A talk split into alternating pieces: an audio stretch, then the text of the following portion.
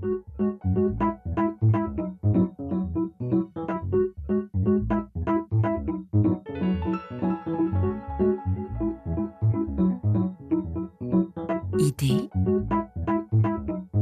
Pierre-Édouard Deldic.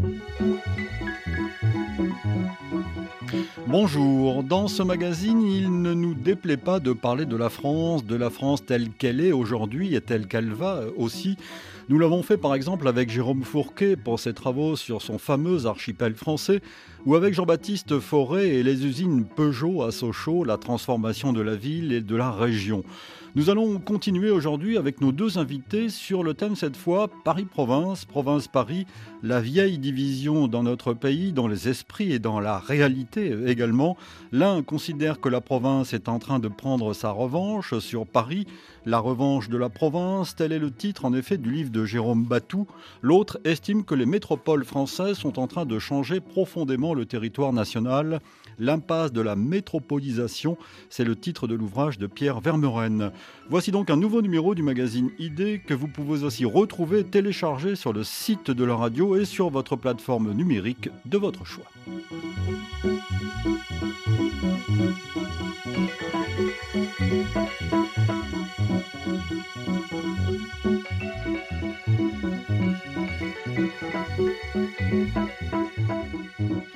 Bonjour Jérôme Batou. Bonjour. Vous êtes philosophe et économiste. Bonjour Pierre Vermeuren. Bonjour. Vous êtes professeur d'histoire contemporaine à Paris 1, Panthéon, Sorbonne. Vos deux livres sont publiés chez Gallimard dans la collection Le Débat. C'est donc euh, un bon signe. La province euh, et Paris sont en débat. Et en plus, dans une collection de, de références. Puis-je vous demander, messieurs, d'où vous êtes originaire, Jérôme Batou? Eh bien, je suis né en banlieue parisienne. Oui.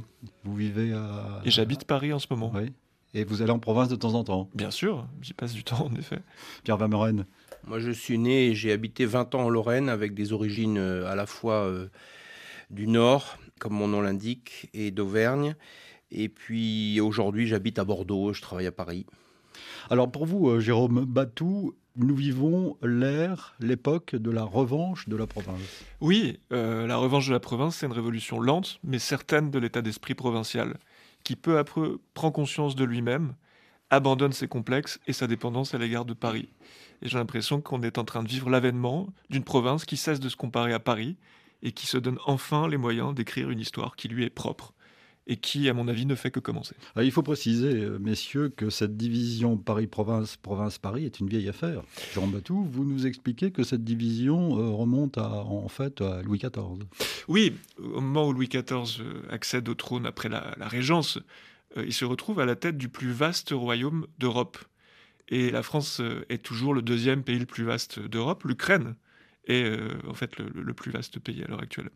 Et donc la question c'est de créer une unité de ce, cet énorme royaume qui à l'époque est constitué d'une multiplicité de provinces au pluriel. Eh bien, plutôt que de créer une unité avec tout ce que ça a de difficile, lui et ses conseillers ont décidé de créer une union. Une union, une sorte de couple entre d'une part Paris, la capitale, et d'autre part la province, dite euh, au singulier. Non pas que le souverain, et jusqu'à nous, on irait les spécificités innombrables qu'il y a dans ce pays. La province n'est pas un bloc homogène, mais c'est une sensibilité partagée. Vous écrivez que tout ce qui n'est pas Paris, c'est la province. Oui, euh, en réalité, quand vous êtes en province, que ce soit euh, à Tours, en Auvergne ou en Lorraine, vous le ressentez. Alors pourquoi? Pierre Vermeuren, vous sentez euh, encore cette existence de ces deux France, en quelque sorte, celle de Paris et celle de province, vous qui êtes à cheval sur les deux? Oui, bien sûr que d'une certaine manière, cette euh, dichotomie euh, existe toujours, parce que la France, c'est Paris et le reste du territoire, donc la province. Mais en même temps, j'ai essayé de montrer justement qu'à mon avis, les choses ont passablement évolué. Et ce que euh, peut-être on peut appeler la revanche de la province, c'est aussi euh, moi j'ai appelé ça euh, la métropolisation, c'est-à-dire c'est aussi une expansion du modèle parisien à une dizaine ou une quinzaine de, métropoles. C'est-à-dire que Paris dans les années 90 est saturé.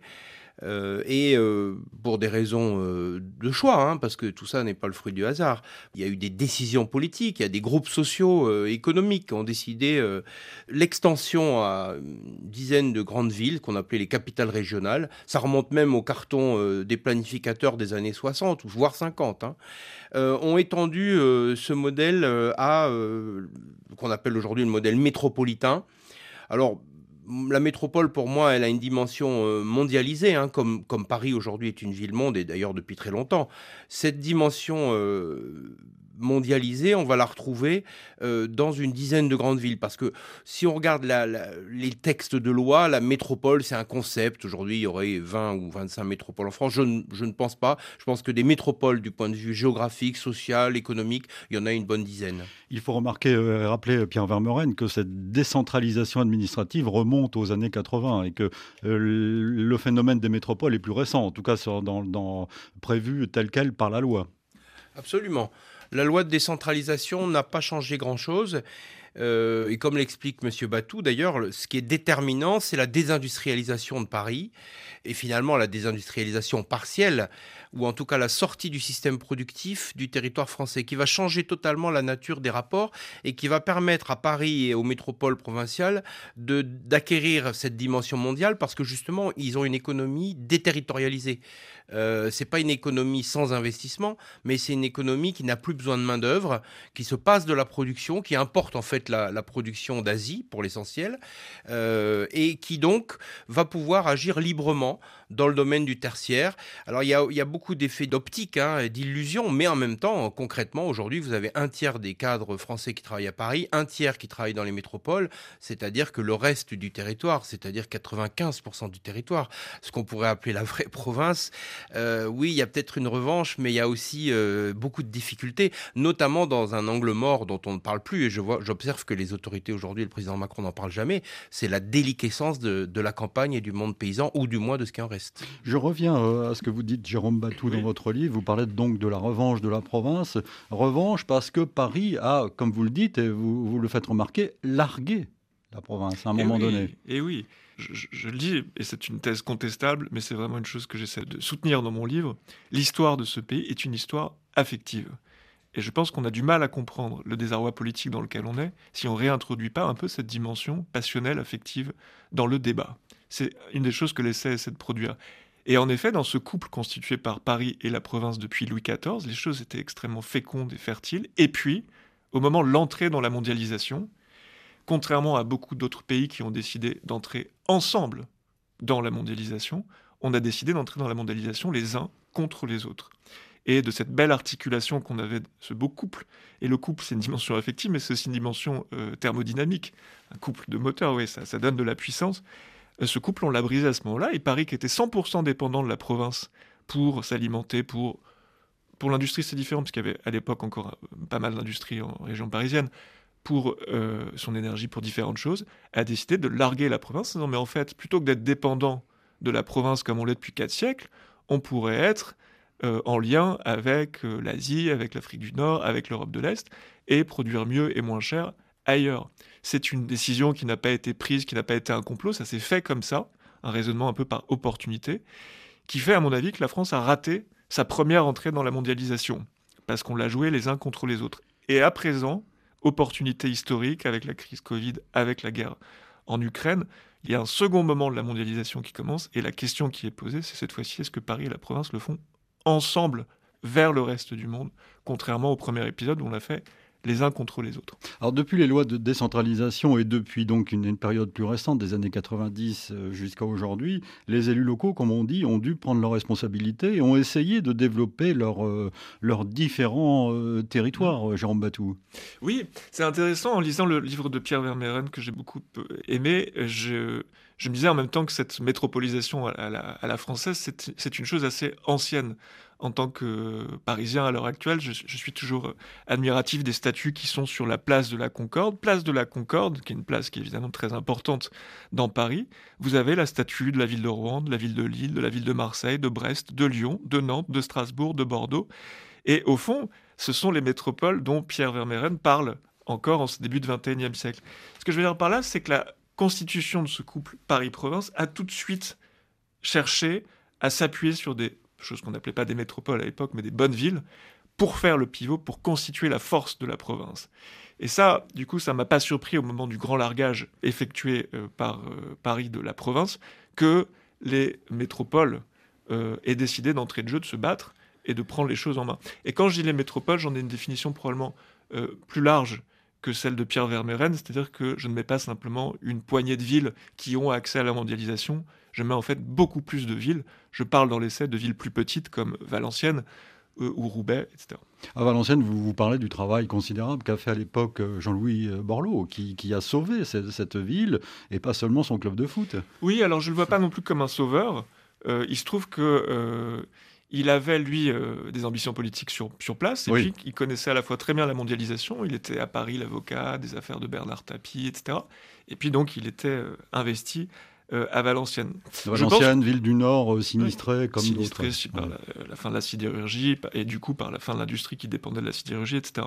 Il me semble que dans cette, dans cette trajectoire personnelle qui était à la fois ouverte sur la mondialisation et puis très liée à la province, il a eu l'occasion de comprendre quelque chose. Mais je n'y vois pas un héros, hein, si ça, ça, a bien fonctionné à Valenciennes, c'est qu'en fait c'est toute la province qui a décidé de ne pas être rayée de la carte les gens ont fait preuve d'une incroyable résilience. C'est là qu'on voit d'ailleurs que ce concept de province, il doit avoir une certaine solidité, puisque les gens ont dit ça ne se passera pas comme ça. Et quand vous voyez d'autres pays du monde où il n'y avait pas cette espèce d'enracinement d'un truc comme la province, là, pour le coup, vous avez des États aux États-Unis qui ont été rayés de la carte. Voilà. En province, non.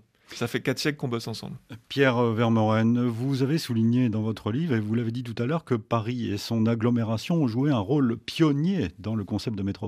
dans cette euh, idée de, métropole. Ah oui, c'est certain.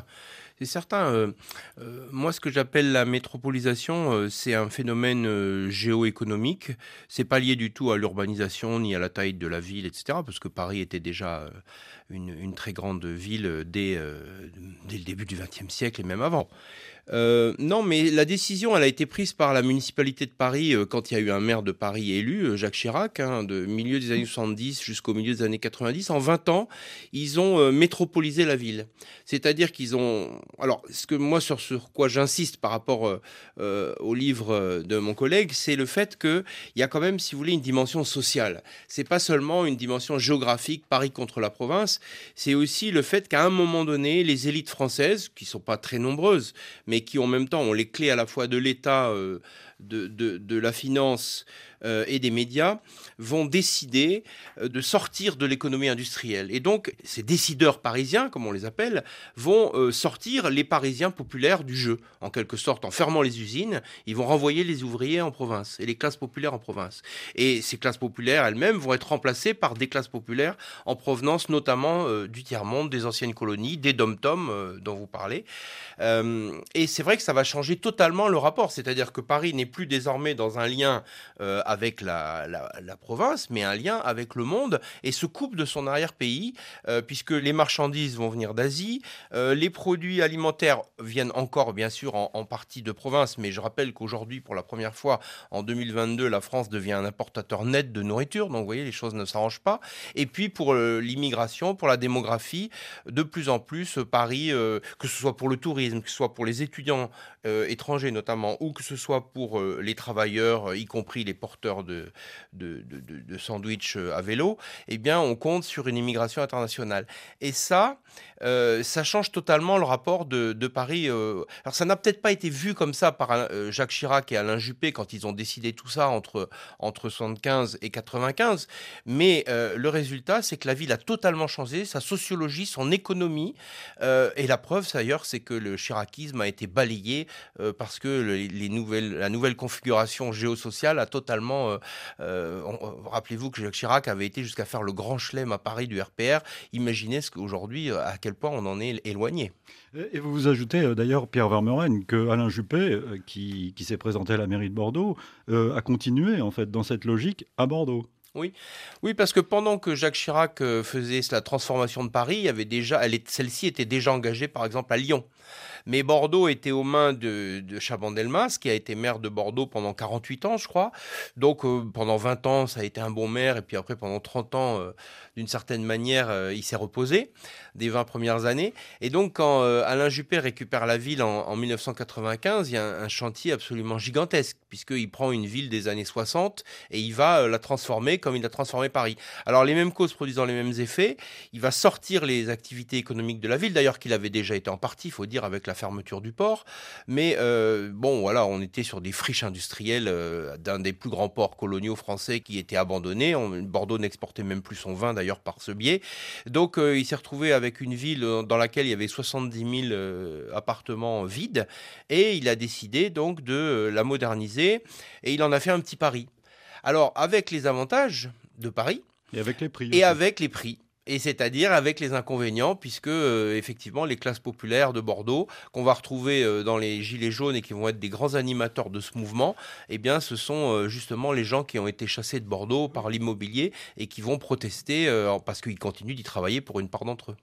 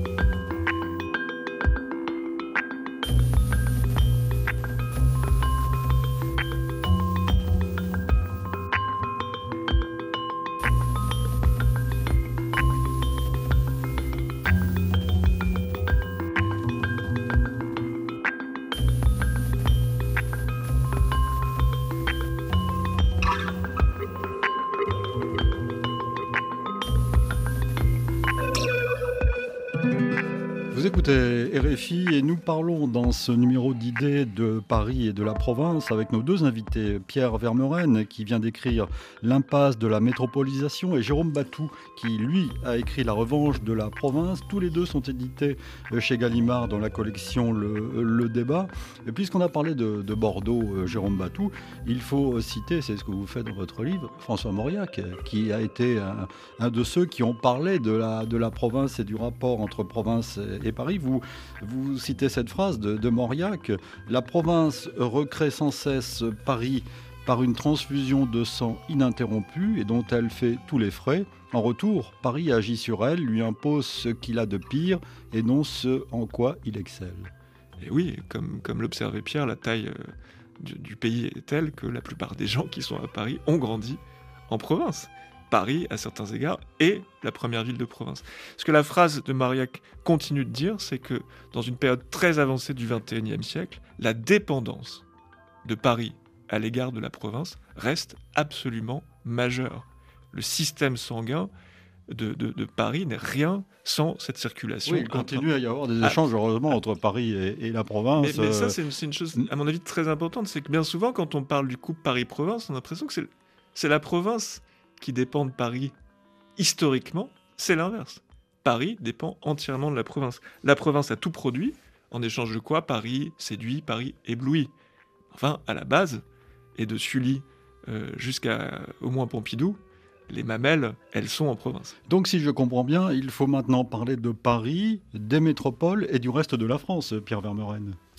Oui, oui, absolument, parce que on plus, c'est la limite que je vois dans l'opposition Paris-Province aujourd'hui. Euh, bien sûr, ce qui n'est pas Paris est la province, ça je suis d'accord. Et en plus, c'est historiquement, euh, non seulement c'est vrai, mais c'est historiquement construit, voulu, etc. Mais aujourd'hui, il y a quand même plusieurs provinces, parce que si vous voulez, d'abord, vous avez la, ce qu'on appelle la France périphérique, ça commence dans les banlieues. Hein. Vous avez aujourd'hui... Euh, 20 ou 25 millions de Français qui habitent dans les banlieues. Donc ça, c'est quand même déjà un phénomène massif. Euh, vous avez toujours 15 euh, millions de Français qui habitent dans les zones rurales, dans les villages, euh, dans les campagnes. et là aussi, ces gens-là vivent à des années-lumière de ce qui se passe dans les métropoles, notamment au cœur des métropoles. Euh, donc il y a plusieurs en réalité euh, France. C'est un peu, on peut revenir à la, thématique de l'archipel de, Fourquet. Euh, c'est pas seulement des archipels sociaux, c'est aussi des archipels géographiques. À l'intérieur même des zones rurales, vous avez, euh, elles sont hiérarchisées. C'est-à-dire que, vous savez, aujourd'hui, il y a un phénomène qui s'appelle euh, la maritimisation. C'est-à-dire que les, en France, vous regardez, les littoraux euh, vivent dans une euphorie économique. les retraités riches, aisés des grandes métropoles partent de manière privilégiée dans ces régions. Donc l'immobilier des littoraux français, il est digne du cœur des métropoles. Mais à l'intérieur, quand vous rentrez euh, d'abord, ça pose des gros problèmes aux classes populaires qui habitent dans ces régions parce qu'elles sont eh chassées. Hein. Euh, la ville d'Arcachon se porte très très bien, mais j'ai vu qu'elle a perdu euh, plus de 5000 habitants en quelques années parce que les habitants, ils sont de plus en plus vieux et n'ont pas d'enfants. Et donc, ça fait monter l'immobilier et donc ça devient des villes résidentielles pour personnes âgées. Et il y a beaucoup d'exemples de la sorte le long des, littoraux français, notamment dans le Midi. Voilà. Et quel rapport avec les Causses, avec la, la, la Lorraine intérieure, avec euh, les Ardennes, euh, vous voyez, qui sont des, le Hainaut, qui sont quand même des régions en très grande difficulté sociale, très éloignées de, tout un tas de choses, et en termes d'équipement notamment. Jean Batou. Oui, vraiment, c'est là qu'on peut, on peut comprendre, je pense, la différence d'approche majeure entre votre livre, Pierre Vermeuren, et le mien. Moi, je suis complètement d'accord pour décrire administrativement, sociologiquement, économiquement, une infinie euh, variation à l'intérieur de la France. Et moi, je raisonne sur un autre plan qui est le plan des sensibilités. Je consacre un chapitre important de l'essai à ce que j'ai décidé d'appeler en anglais la Provincial Way of Life, parce que je pense qu'elle a une vertu d'inspiration mondiale, et qui me semble être un point commun à l'ensemble de la province. C'est qu'on a une manière d'y vivre qui connaît là encore des variations immenses, mais qui est, quand même une, manière de vivre fondée sur la même sensibilité, et là, dans une grande différence à l'égard de la vie parisienne. 8 cadres sur 10, vous l'écrivez dans votre essai, Pierre Vermeuren, aspirent, 8 euh, cadres français, franciliens, pardon, sur, sur 10, aspirent à quitter Paris. C'est donc qu'il se passe une manière de vivre en province qui est très attirante. Et du coup, l'unité du mot province que j'utilise, elle est beaucoup fondée sur cette sensibilité commune qui fait que d'Écosse à Arcachon, en fait, les gens aspirent et ont une expérience de vie qui est beaucoup plus commune que celle qu'on a à Paris. Une chose aussi que je souhaite dire, c'est que si j'ai beaucoup aimé le livre de Pierre Vermaine, c'est que le titre est l'impasse de la métropolisation. C'est-à-dire que pour des villes comme Bordeaux ou Lyon, etc., vous voyez déjà arriver le moment un peu terminal de ce processus. Et là, ce qui me frappe dans ces dernières années, et notamment depuis la pandémie, c'est que les centres-villes aussi de ces villes sont en train de se vider. Les gens recommence à aller habiter à 30, 40 km du cœur de la ville, et il est en train de se passer quelque chose. C'est-à-dire que la distinction entre Paris et province est en train de reprendre aussi tout son sens grâce à l'impasse de la métropolisation. vous, ajoutez, euh, Jérôme Batou, dans votre livre, que, et c'est un complément par rapport à ce que dit euh, Pierre Vermeuren, que euh, les métropoles ont aussi un pied, si j'ose dire, dans leur territoire. Elles ne sont pas si coupées du monde que mmh. alentour. J'utilise même le terme de métropole protectrice de la province. Et je sais qu'en effet, c'est une, c'est une hypothèse qui est risquée, puisque on va dire, mais non, ce sont des métropoles qui écrasent, etc.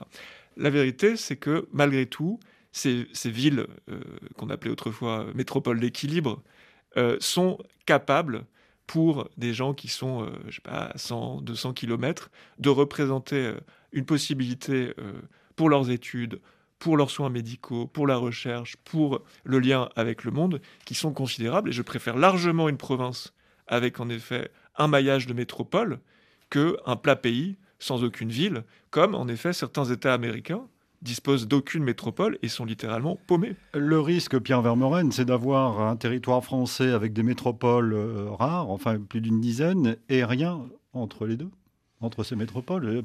Là, je schématise. Euh, oui, oui, mais vous savez, on, on, peut dire ça. Les villes moyennes souffrent aujourd'hui. Oui, oui, mais c'est-à-dire qu'il y a des extensions au système métropolitain. Je parlais tout à l'heure des extensions touristiques.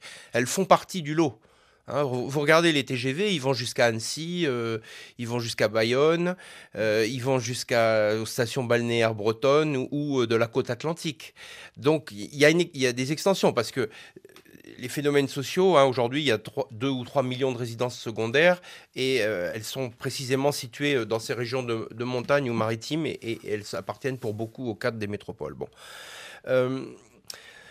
c'est pas si simple. C'est-à-dire que le, système métropolitain, tel que je le vois, il y, a, une circulation des, cadres et des élites. Hein. Moi, je vois à Bordeaux, j'y habite depuis 20 ans, euh, les cadres circulent entre Toulouse, Marseille, Paris. Euh, euh, donc il y a une homogénéisation du, mode de vie. Alors bien sûr, je suis d'accord sur le fait qu'il y a des richesses. L'hôpital, par exemple, métropolitain dans une région, il, est l'hôpital de, toute une population bien au-delà de, la métropole.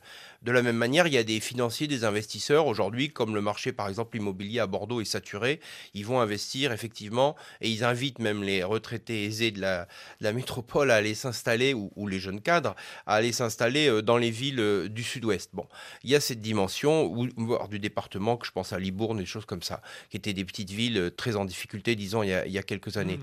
Maintenant, euh, Paris n'a pas tout perdu, Paris n'a pas tout abandonné, et je pense notamment aux problèmes culturels. Euh, les médias, ils sont tous à Paris. Le cinéma, même si les, villes de province restent, sont des cadres de plus en plus de, tournage, les donneurs d'ordre, ils sont ici. Hein. Et donc, on a assisté quand même à une transformation de la France parce que le centre médiatique, c'est fondamental, euh, que ce soit la télévision, la radio. Bon, l'éradication des accents, la diffusion des modes alimentaires, par exemple. Vous savez, dans un village, aujourd'hui, les jeunes, euh, ils mangent euh, McDo, en tout cas, ils y aspirent, ils écoutent du rap et ils ne connaissent pas le village d'à côté. Donc, cette homogénéisation, et ça, c'est particulièrement vrai dans la jeunesse, euh, les moins de 30 ans, les moins de 40 ans. Ils sont sur des modèles culturels nationaux. Ils sont absolument pas sur des modèles euh, euh, culturels locaux, puisqu'en plus, à l'école, on ne leur apprend absolument pas les spécificités de leur région, de leur, de leur ville, etc. Donc, l'imprégnation et le modèle culturel dont on a peu parlé finalement dans nos livres l'un et l'autre, il faut quand même insister là-dessus parce que c'est une. Euh, pour l'instant, on vit sur le, souvenir. Hein. on vit sur le souvenir, on vit sur euh, les gens qui décident, qui ont 50, euh, 60 ans et qui sont des bons connaisseurs de leur pays. Mais il faut être modeste hein, quand on parle aussi de la revanche de la province parce que quelle province? Euh, quelle province Qu'est-ce que ça veut dire aujourd'hui pour un jeune homme de, qui habite Alors, peut-être il y a des exceptions culturelles. Hein. C'est vrai que les périphéries, euh, peut-être euh, du côté de l'Alsace, du côté de Nice, du côté du Pays Basque, du côté de la Bretagne. C'est vrai que quand on est très loin de Paris, quand on est dans une région culturellement très spécifique, il y a encore un ancrage. Mais un jeune aujourd'hui du Massif central ou de Picardie, qu'est-ce qu'il a de Picard ou qu'est-ce qu'il a de il n'y a pas de travail là-dessus, c'est difficile, c'est de la sociologie complexe. Jérôme Batou. J'ai une expérience sensible euh, très très très différente de la province actuelle. le livre que j'ai écrit est dédié aux jeunes mhm. et j'en ai rencontré euh, et j'avoue que j'étais surpris déjà d'une chose qui me semble une chose, une, une super nouvelle, c'est leur fierté d'être provincial. Alors ça, quand j'étais jeune homme pour ma part et que Macron arrivait à Sciences Po, etc., la caractéristique du provincial qui arrivait à Paris pour faire ses études, c'est qu'il jetait sa défroque et il essayait de devenir parisien. Ça, c'est terminé. Alors d'où ça vient, je ne sais pas, mais il y a une fierté. C'est un acte intérieur, une décision qui me semble extrêmement forte. La deuxième chose, c'est que, par exemple, sur les aspects de nourriture, euh, mais moi j'ai une expérience complètement inverse. Ce pays n'a jamais été autant attiré par la, par la nourriture, par, la, par, le, par le fait de cuisiner, etc. Pardon. Mais est-ce qu'on parle des mêmes catégories euh, d'âge, les mêmes catégories euh, sociales euh, Parce que l'intérêt pour la cuisine, les restaurants concerne peut-être une autre population que, que, les jeunes, par exemple. Je prends on est l'empire du fast-food en France. Vous savez qu'on a le nombre de McDo record au monde. Oui, vous avez tout à fait raison, mais ces choses peuvent coexister. Je veux dire, le revieillissement des McDonald's à l'échelle du pays, c'est déjà un phénomène qui est assez ancien. C'est vrai. Moi, je parle d'un phénomène émergent. La revanche dont je parle, et vous avez tout à fait raison de dire qu'il faut être modeste, mais ça tombe bien, parce que la province, elle est modeste. Elle est sereine, elle est vaillante, et je crois bientôt puissante. En attendant, elle est en train de devenir séduisante. Moi, je, cite cet exemple qui me plaît dans le livre, le jeune Aurélien Cotentin, peut-on faire un nom plus provincial, qui traînait dans les rues de Caen il y a une vingtaine d'années avec euh, un maillot de New York. Il est désormais devenu le chanteur Orelsan. Il donne des concerts à New York avec un maillot du Stade Malherbe de Caen sur le dos. Bon, voilà, ce sont des choses qu'on n'aurait pas imaginées il y a une vingtaine d'années. Donc la jeunesse à laquelle je m'intéresse, en effet, c'est vraiment les 15-25, les 15-30 ans. Et il y a quelque chose de nouveau qui s'est passé aussi beaucoup grâce au digital. Une des choses qui caractérisait la vie du jeune provincial il n'y a pas si longtemps que ça, c'était un certain isolement culturel à l'égard du reste du monde. Ils n'avaient pas accès aux marques de vêtements, à la diffusion culturelle, à la musique, etc. Et maintenant, en fait, on écoute à l'échelle du pays, quand on est jeune, la même musique partout. On est capable d'acheter les mêmes vêtements partout et qui sont pas chers parce que c'est des marques un peu de fast fashion et on est capable d'avoir des mêmes rêves. Ce qui est frappant, c'est que sur le plan, sur le plan du, commerce, euh, je vais vous donner la parole, Pierre Vermeuren, il y a une uniformisation des, magasins, quelle que soit la, la ville, il suffit de s'y promener euh, euh, pour comprendre. mais est-ce qu'il n'y a pas... Oui, je, vous ai interrompu, Pierre Vermeuren, vous vouliez réagir? Non, non, pas du tout. Je dis oui, c'est ce qu'on dit est en partie complémentaire, c'est-à-dire qu'effectivement, il y a un modèle culturel unique et diffusé par le les différents types de médias qui sont très puissants, euh, qui sont même envahissants et qui ont totalement envahi la, vie des jeunes, quel que soit leur, milieu, et qui du coup euh, a un effet d'arrasement aussi, un effet d'arrasement très puissant. Parce que si vous voulez, la communication euh, familiale est très difficile dans ce contexte. J'ajoute quand même que, bon, ça, déborde le, cadre dont on parle. Il y a un phénomène très préoccupant, c'est quand même à la fois le vieillissement du pays et la crise démographique très puissante. Euh, qui fait que vous avez des départements entiers. Bah, moi, je suis originaire du, département de la Meuse. Euh, vous regardez aujourd'hui euh, combien il y a de naissances dans la Meuse chaque année. ça veut dire que la population du département va être divisée par deux dans les 50 ans qui viennent. Et, le nombre de départements ruraux où, c'est la même chose, voire pire, est très grand. Hein. Donc il y a des déséquilibres démographiques extrêmement puissants euh, qui ne sont pas très encourageants parce que euh, ça veut dire que ces populations, elles sont en crise. Hein. Il y a une crise sociale quand même terrible. J'ai beaucoup aimé que vous insistiez, comme moi, euh, Jérôme Batou, sur la, la réindustrialisation. Pour l'instant, ce sont des mots, ce sont des promesses. Il n'y a aucun emploi industriel nouveau euh, puisque certes on en crée, mais on, continue d'en supprimer. Et, dans l'agriculture, on a reconquis euh, zéro position. Hein. C'est-à-dire que vous avez les millions d'emplois dans le système productif qui structuraient la société, qui structuraient les classes populaires et les classes moyennes en partie. Euh, eh bien, ils ont disparu, ils ne sont pas revenus. Et plus ça va, plus ça va être très difficile, même culturellement, de trouver des techniciens ou, ou des ouvriers qualifiés. Et là, euh, la crise sociale, elle est quand même, elle fait partie du problème et de l'équation.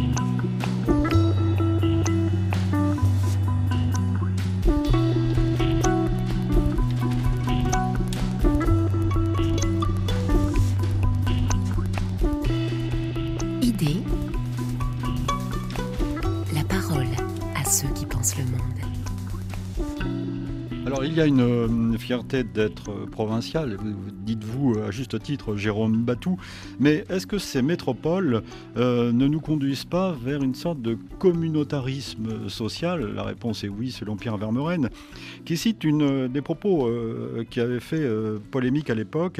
C'était le 22 octobre 2018 sur le plateau d'Arte, Raphaël Glucksmann, qui est député européen, à quelques semaines du début de la crise des Gilets jaunes, déclara, c'est vous qui le citez, dans votre livre, Pierre Vermeuren, moi je fais partie de l'élite française. Quand je vais à New York ou à Berlin, je me sens a priori plus chez moi culturellement que quand je me rends en Picardie. Eh bien, il reconnaissait euh, le problème, disait c'est bien ça le problème. Est-ce que dans ces métropoles, on n'est pas en train d'assister de, à un repli euh, des plus riches, pour parler euh, schématiquement, et qui, qui transforme ces métropoles en, en ghetto, toujours pour employer des mots qui frappent?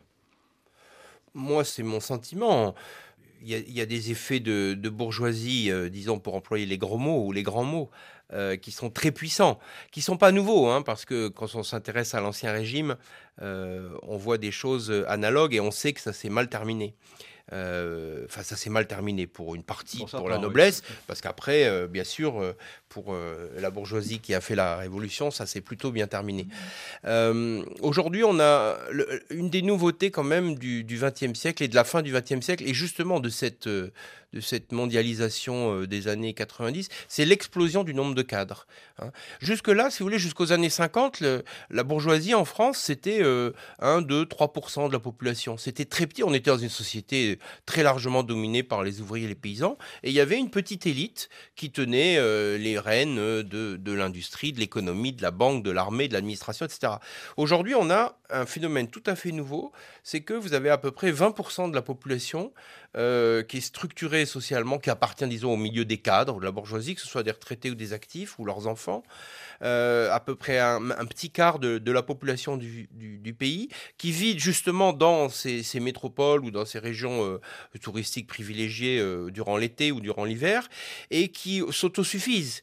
Et elles sont coupées de... Alors, c'est pas seulement un phénomène Paris-Province, mais ça se surimpose au, phénomène géographique. Et là, il y a quand même... et, bien sûr, dans ce milieu, on se sent, comme vous l'avez dit, plus proche de, de, New York, de, la Californie, euh, de l'Italie du Nord ou, ou, des pays, disons, euh, des sociétés à la mode que euh, du malheureux qui est touche des allocations familiales, qui habite pas très loin, mais qu'on ne connaît pas et qu'au demeurant, on ne rencontrera jamais. J'ai l'impression qu'on a cette conversation comme si les trois dernières années n'avaient pas eu lieu, comme si la crise Covid, où toutes ces capitales se sont retrouvées dans des situations critiques n'avait pas eu lieu, comme si la guerre en Ukraine n'avait pas eu lieu, où on se rend compte que le robinet russe du, gaz peut couper à tout moment et que le robinet du blé ukrainien peut nous manquer à tout moment. Bref, comme si ces trois dernières années, nous n'avions pas pris collectivement conscience à nouveau de notre énorme dépendance à l'égard soit de la province quand on est à Paris, et plus globalement, dépendance à l'égard du vaste monde. Avec le retour programmé de la notion de souveraineté et ça, je crois que c'est une chose très très forte qui est en train de se mettre en place avec ces crises immenses qu'on est en train de vivre. Où la France trouvera-t-elle son alimentation de manière sûre? Où la France produira-t-elle de manière certaine? En province, c'est évident. Ça ne peut pas être ailleurs. Je ne suis pas en train de dire que, les frontières sont sur le point de se fermer, etc. Mais c'est évident que les risques qu'on a vu courir ces dernières années nous alertent et que tout le monde ressent qu'il vaut mieux avoir une dépendance mutuelle à l'intérieur du pays et donc la grande question, et là je rejoins Pierre Vermeuren, c'est est-ce qu'on est arrivé au terme de cette logique de découplage entre, dans un pays, ah. entre la consommation et la production Est-ce que ce qui est en train de se passer sur la grande horloge de la mondialisation, avec les différentes crises qu'on vit, va être un facteur de prise de conscience qu'il faut recoupler et réinstaller la production assez proche de l'endroit où on consomme? Il y a un exemple qui m'a beaucoup frappé dans votre livre, c'est quand vous expliquez qu'un une certain abandon de l'agriculture française fait qu'il y a je ne sais plus combien de milliers de camions qui remontent d'Espagne toutes les nuits pour livrer à Rungis euh, des fruits et légumes, etc. Voilà, on est arrivé à des situations très, très étranges. Et je pense qu'en fait, s'il y a une revanche de la province, je ne me serais pas permis de faire cette intervention aussi trois ou quatre ans auparavant. C'est aussi beaucoup ce qui s'est passé depuis trois ou quatre ans qui me fait prendre conscience que là, il y a une opportunité historique pour ceux et celles qui voudront s'en saisir, parce que pour la première fois depuis 40 ans, les gens sont prêts à produire à nouveau en province. Sera-t-elle saisie cette opportunité, Pierre Vermeuren C'est effectivement toute la question. La cohérence et la logique voudraient qu'il en soit ainsi. Malheureusement, euh, pour l'instant, euh, on est au niveau des vœux pieux. Euh, moi aussi, je le souhaite ardemment. J'observe que c'est très très difficile de, ramasser le lait renversé. Euh, qui a eu beaucoup de dégâts euh, sociaux. Hein. La, forêt a regagné plusieurs millions d'hectares en France, euh, voilà, qui sont repartis à la forêt. Donc bon, très bien. On a une agriculture plus efficace. On a eu des tentatives récemment dans la permaculture. J'observe que la sécheresse de cet été a ruiné la permaculture française et que manifestement, si le réchauffement climatique se confirme, c'est pas, ça va pas être une option possible. Le système d'agriculture industrielle continue de progresser et risque de progresser parce que euh, le modèle de l'économie, euh, enfin de, disons de l'économie familiale que les Français plébiscitent dans les mots, ou dans leur cœur, est un modèle virtuellement mort aujourd'hui. Hein, parce que le souci des agriculteurs, c'est au contraire d'étendre leur terre dans la mesure du possible. Et c'est très difficile. je, veux dire, un, urbain ne peut pas tout d'un coup devenir un, paysan avec des traditions de pratique hein, dans son métier.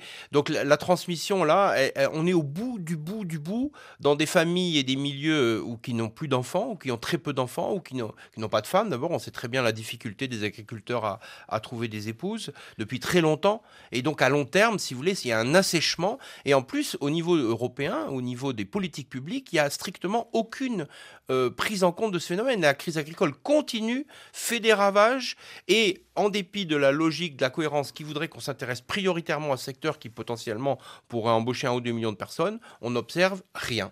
Il y a quand même un mouvement, alors je ne sais pas s'il est euh, significatif, de, de, jeunes et de moins jeunes d'ailleurs, euh, qui partent inventer une nouvelle agriculture ou une, façon, une nouvelle façon de, de, produire. Non, c'est une illusion? Bah, vous savez, avec l'inflation actuelle, euh, les produits bio ne trouvent plus preneur dans les supermarchés. Donc euh, il y a un enchevêtrement des crises qui rend les choses très difficiles. Et je pense que sans un volontarisme de l'État qui déciderait que, par exemple, euh, dans chaque village de France, on va aider trois ou quatre agriculteurs, par exemple en les défiscalisant pendant dix ans, en leur donnant une tutelle bancaire, une tutelle technique, etc. C'est-à-dire qu'il y a une politique volontariste pour créer l'agriculture de demain. Pour l'instant, c'est pas du tout, du tout ce qui se passe. Et les marchés sont très fragiles. Hein. je vous disais, la permaculture a été euh, saccagée euh, par, la, par la sécheresse. Actuellement, le bio a l'air d'être laminé par l'inflation parce que entre manger bio et ne pas manger, ben, les gens, euh, euh, ils préfèrent la troisième option, c'est-à-dire ne pas manger bio, ne manger pas bio plutôt.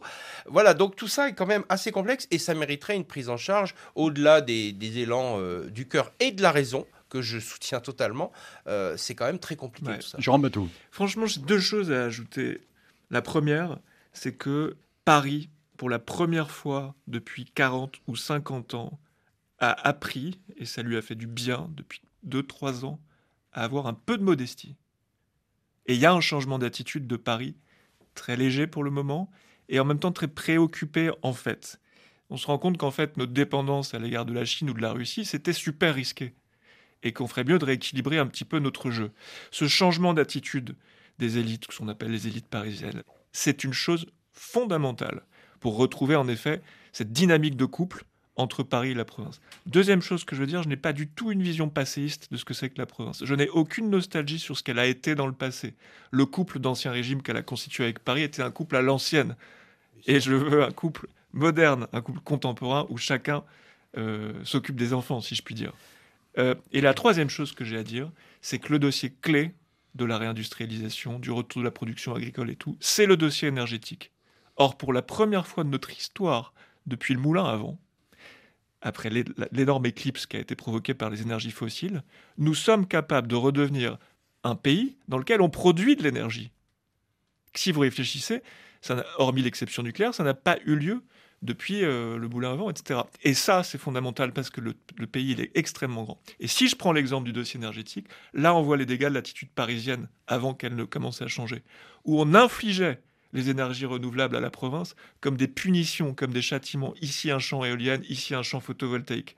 Eh bien, en ce moment, ils sont en train de créer en province des projets citoyens, qui est le vrai levier pour accélérer les énergies renouvelables? Le monde de ces jours-ci titrait sur cette réappropriation positive, où en fait les gens disent OK, on va créer de l'énergie ici et on va s'en rendre aussi bénéficiaire. Avant, on vous crée depuis Paris un champ photovoltaïque en disant vous allez subir toutes les mauvaises conséquences et nous on va prendre tous les bénéfices le changement d'attitude de Paris sur la dimension énergétique peut faire de la province, qui du coup est capable de consentir et de décider de son propre destin, et si on a l'énergie, on est capable de faire beaucoup de choses en agriculture et en industrie. Devons-nous être euh, aussi optimistes que Jérôme Batou, euh, Pierre Vermeuren Vous savez, il faut l'être parce que euh, l'alternative, effectivement, c'est pas le gaz, c'est pas le pétrole. Le pétrole, ça nous a attiré le terrorisme islamiste.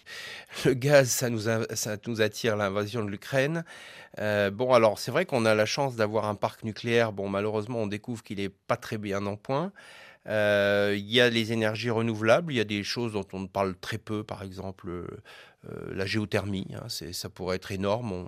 On, en fait très peu, le biogaz, etc. On parle, biogaz, on parle de ce qui marche pas. En fait. On parle de ce qui marche pas. C'est très étonnant parce que on ne parle pas de ce qui marche. On parle de ce qui nécessite des investissements et surtout des, une rentabilité industrielle. Hein. Il faut faire tourner une forme d'industrie. Donc pour ça, les, les éoliennes, ça produit pas beaucoup d'électricité, mais ça produit beaucoup de matériaux et de commerce. Et c'est malheureusement le, choix qui est fait. Bon, il faut espérer que la raison euh, vienne. Et donc, si la raison vient, euh, oui, euh, l'optimisme est de rigueur. Mais la prise de conscience, c'est très lent. Hein. Le, le, fait, par exemple, que les, les décideurs français se convertissent à la désindustrialisation, ça a pris 20 ans. Donc j'espère qu'ils ne vont pas attendre 20 ans que cette prise de conscience nécessaire survienne. C'est là que la géopolitique rentre en ligne de compte dans l'histoire nationale. Le grand moment province, Paris-Province, il est provoqué par un moment géopolitique au XVIIe siècle. C'est le moment qui suit le siècle d'or espagnol, la découverte de l'Amérique. Là, l'Espagne et le Portugal ont mis au point, semble-t-il, beaucoup mieux que la province, c'est carrément une puissance euh, continentale. C'est un moment géopolitique. Et le moment d'entrer dans la mondialisation n'a pas été vraiment un, un, moment géopolitique. Le moment géopolitique de la mondialisation, il survient maintenant avec la pandémie et la crise en Ukraine.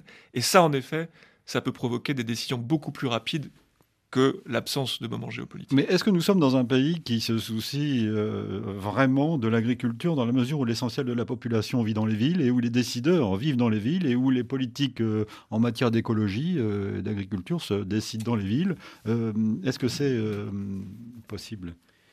Bah, si vous voulez, il y a quelque chose qui s'appelle l'Europe. Aujourd'hui, la politique agricole commune a quand même euh, une responsabilité considérable dans ce qu'est devenu, pour le meilleur et pour le pire, l'agriculture française. C'est-à-dire que l'interlocuteur de, aujourd'hui d'un agriculteur, c'est l'Europe alors à travers évidemment différents visages. Mais concrètement, c'est euh, le ministère de l'Agriculture, il ne sert pas à grand-chose, le Crédit Agricole non plus.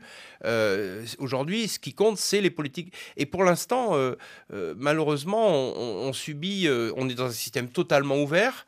Alors, d'un côté, on a le plus grand terroir d'Europe, on a les plus grandes traditions productives et de, spécificités, de, de, richesse patrimoniale agricole et alimentaire considérables, mais qui aujourd'hui réussit? Sur le plan intérieur, les gros producteurs industriels que sont les Pays-Bas, par exemple, pour les fleurs ou le lait, et l'Allemagne pour la viande, et puis euh, l'Italie, qui a gardé euh, euh, des PME et un artisanat. On voit bien qu'il y a de plus en plus de gens qui mangent l'italien en France, qu'il y a des épiceries fines italiennes, les épiceries fines françaises, on les cherche parce que justement, on va les trouver au fin fond des petites villes, mais elles n'ont pas cette dynamique. L'Italie est, très active dans le domaine de, des PME et justement de cette de l'exportation de son savoir-faire. Nous, on a perdu ça parce qu'en France, on est toujours, euh, on attend que l'État agisse. Et or, l'État s'est très largement désengagé. Or, les agriculteurs sont des sans-voix. Euh, ils, n'existent pas. Hein. De même que, je disais tout à l'heure, il y a 20 millions de, de, banlieusards en France. Alors, on en connaît certains, mais qui vit dans les pavillons? Est-ce que les gens qui vivent dans les pavillons ont une expression dans ce pays? Est-ce qu'on les voit dans les médias? Est-ce qu'ils s'expriment? Est-ce qu'on les voit dans les films? Non. Donc euh, il y a comme ça des pans entiers qui sont muets, des pans entiers de la société. C'est vrai que c'est le rôle euh, des politiques de les représenter. Rapidement, Jérôme Batou. La France, dès 15-25 ans, elle est sur TikTok. Et sur TikTok, c'est incroyable niveau de, localisme dans lequel vous êtes capable d'aller avec des Vous avez, là, c'est intéressant, vous parlez des agriculteurs, ils sont pas représentés dans la masse médiatique. Bah, vous avez sur TikTok des influenceurs français qui sont des agriculteurs, qui ont des millions de followers, comme on dit, et qui sont devenus des stars de l'application. Et donc, en effet, à certains égards, le monde d'avant, du largage de la province, c'est un monde qui est dominé par des médias parisiens. Mais là encore, le potentiel euh, des réseaux sociaux, qui, par ailleurs des effets très controversés, est capable de redonner la voix à des invisibles. C'est la fin donc de ce numéro d'idées. Euh, merci Jérôme Batou. Votre livre s'intitule La revanche de la province. Merci Pierre Vermeuren. Le vôtre, L'impasse de la métropolisation. Tous les deux sont publiés chez Gallimard dans la collection Le Débat. Idée réalisée évidemment par Vanessa Rovensky. Nous vous donnons rendez-vous samedi prochain pour une semaine d'actualité, dimanche pour de nouvelles idées. Dans un instant, un point sur l'actualité du monde.